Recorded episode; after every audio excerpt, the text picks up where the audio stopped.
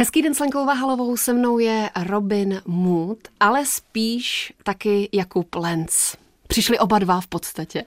Tak. Na co slyšíš, Jakub nebo Robin? A, Jakub jsem třicet čtyři let a na Robin neslyším. Takže. A proč jsi vybral pseudonym Robin Mood?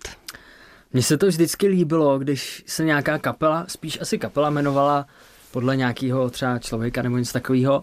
A hrozně dlouho jsem váhal nad něčím originálním a nakonec nás to napadlo na nějaký procházce s kočárem, že vlastně Robin, se mi líbí to jméno, a Mood jakože nálada, že bychom, že bychom šířili dobrou náladu, tak takhle to nějak vzniklo. Něco jako Robin Hood. Tak, ale akorát Mood. No. A šíříš dobrou náladu, daří se to? No, když ji sám mám, tak si myslím, že jo. Když máš dobrou náladu, tak ji předáš fanouškům a když ne, tak je to nenakopne ten koncert ne, třeba? Ne, koncert určitě. Já myslel, že myslíš tak všeobecně, tak občas, když nemám dobrou náladu, tak úplně uh, ze mě jiskřičky štěstí nelítají na ostatní. Mě zajímá ten okamžik, kdy ses rozhodl odstoupit od těch kapel, se kterými jsi hrál a budovat vlastní kariéru. To bylo poměrně jednoduchý, protože já jsem to dlouho chtěl dělat a uh, já nevím, já tomu neříkám úplně kariéra, spíš jako muziku jsem chtěl dělat svojí, psát prostě svoje písničky a nějak si je, buď to najít k sobě někoho, kdo by je zpíval, ale to se mi úplně nepovedlo, vždycky tam bylo nějaký ale, ale a vlastně jsme se hádali, tak nakonec jsem to zkusil sám. Ale vzniklo to přesně tak, že jsme se na koncertě s Markem Ztraceným nějak pohádali a dohodli jsme se, že to ukončíme. A já jsem měl vyzvednout manželku cestou z koncertu na nějaký uh, mejdan od firmy měla. Tak jsem jí vezvet a říkám, hele, mě jako vyhodili, nebo prostě už nemám práci, co budu dělat? A ona mi řekla, no tak dělej to svoje, když to chtěl dělat dlouho. Tak jo, tak jsem začal. Dal jsem to do, dohromady vlastně s Kenny Ruffem, a kterým jsem poslal nějaký písničky a říkám, co myslíš? Kenny řekl, hele, pojďme to zkusit, tak se to zkusilo a já jsem rád. A co spolupráce s Eddie Stoilov? S Eddie Stoilov spolupráce byla, takov, byla vlastně souběžně s tím, asi tak rok potom, co jsem udělal Robin Mood, tak jsem šel do Eddie Stoilov, protože tenkrát ještě těch koncertů nebylo tolik. A ve výsledku se to vlastně takhle. Já měl Eddie Stoilov hodně rád, a i ta muzika mě bavila a odjeli jsme třeba turné po Evropě z Rasmus, což mm-hmm. by se mi jinak nepovedlo a bylo to skvělý. Ale na druhou stranu mi to v Robinu Moodovi docela dost uškodilo, protože se tam stal takový rok, kdy já jsem vlastně vydal písničku na měsíc a začalo hodně lidí volat o koncerty a já jsem je měl všechny vybukovaný uh, s Eddie Stoilov. Mm-hmm. Byli jsme dohodnutí, že to, co tam bylo dřív, to platí. Takže vlastně já jsem přišel třeba o čtyřicet svých mm-hmm. koncertů a tím se to dost drželo, než se ta vlastně... Mm, ty koncerty jsou to nejlepší, co může být, protože se ta muzika dostane přímo, přímo čaře mezi lidi a člověk vidí, cítí a ty lidi jsou skuteční, takže tím se to trošku zbrzdilo, ale nelituju ničeho. Ale ty jako Robin Mood seš poměrně krátce na trhu, když to taky zjednoduším, v tom show businessu, v tom hudebním průmyslu nebo v hudební branži. Tak čím si vysvětluješ to, že to mělo takový, takovou strmou křivku nahoru? Já si myslím, že to byla dobrá písnička jedna. Takže víš, jak na to? A ne, nevím. Myslím si, že dneska je to hrozně těžký a řešíme to se spoustu kamarádama tady z tohohle odvětví, že nikdy nikdo nic neví, co se chytne, co se nechytne. Takže nevíš, jak udělat rádiový hit. Jako myslím si, že nějaký atributy vím, ale upřímně si myslím, že ta doba je pryč, protože posluchači jsou čím dál tím mladší, čím dál tím globálnější. Myslím, že nastavují spíš pravidla ty rádia, než ty posluchači. A za mě, omlouvám se všem rádím, ale ty pravidla jsou už zbytečný dneska. Prostě dobrá písnička, ideálně od srdce napsaná, dostat tam co nejvíc autentického ze sebe, tak to si myslím, že je cesta k tomu, aby člověk ty posluchače nabral. A na základě čeho přicházely nabídky na koncerty? No opravdu, když se začalo hrát to na měsíc mm-hmm. v rádích a hodně, to dohromady to znělo třicet dva krát denně po Čechách, tak se to spustilo. A čekal jsi, že se to dostane do rádií, nebo jsi prostě vydal single a děj se vůle boží? No já už jsem předtím vlastně uh, dva singly vydaný měl a tak nějak jsem na nich trošku koukal, jak se to, mm-hmm. jako co se s tím děje.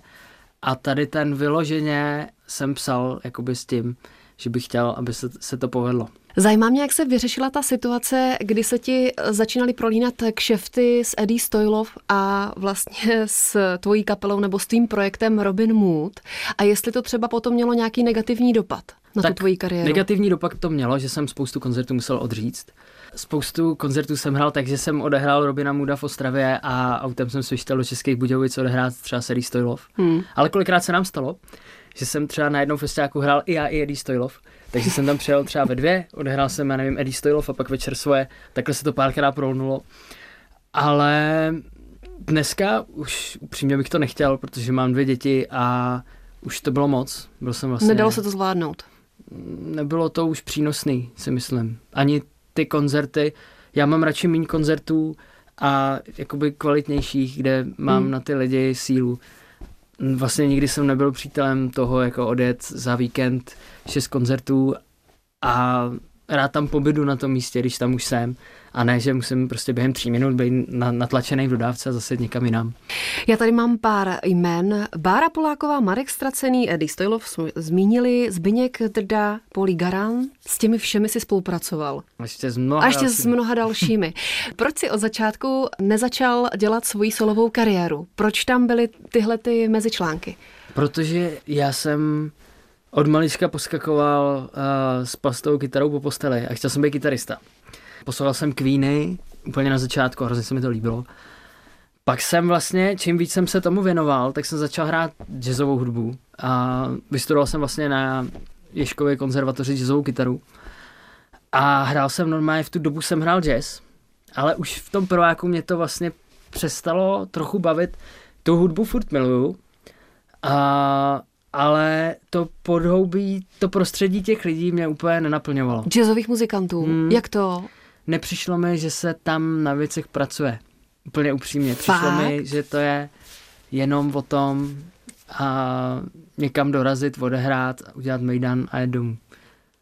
Mm-hmm. Myslím si, že to poměrně dost přetrvává. Nehážu všechny do jednoho pytle, je tady spousta výborných jazzových kapel a interpretů, který opravdu makají, ale spousta ne.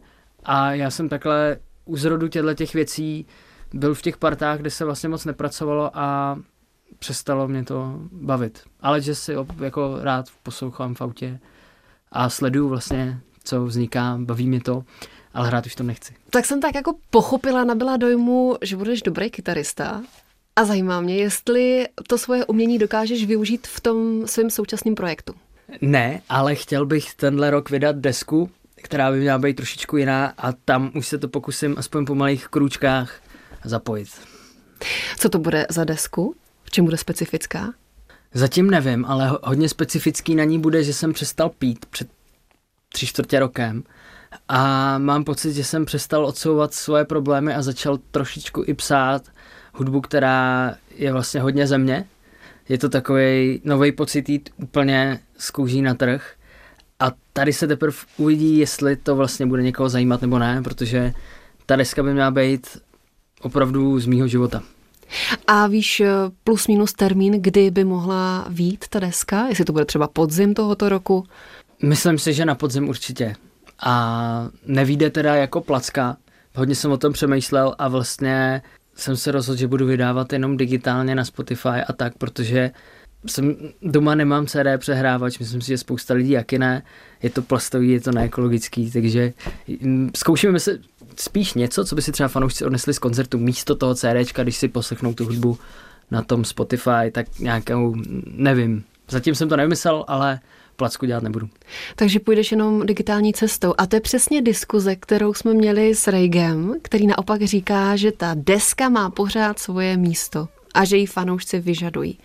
Já si to myslím o vinylu. Udělal bych mm-hmm. té desce určitě, jako k tomu digitálu bych udělal vinyl, protože to dneska má takovou, prostě, prostě je to hezký. Je, ono to má spoustu věcí, třeba na gramofonu se nedají přeskakovat písničky. To je... Musíš to přehrát. Jo, jo, a to, jako to bylo desku. Prostě, já jsem ještě, já jsem mládí strávil na kazetách, takže už jsem uměl trefit přesně přetáčením prostě písničku, co se mi nelíbilo, jak jsem uměl přesně přetočit. Bylo to lepší, že si člověk poslech něco komplexního. Já vlastně jsem sám za sebe z toho Spotify mám radost, že mám najednou tady v krabičce celou hudbu ze světa za pár šupů. Ale trošku to ovlivňuje to, že jsem si strašně dlouho neposlech desku.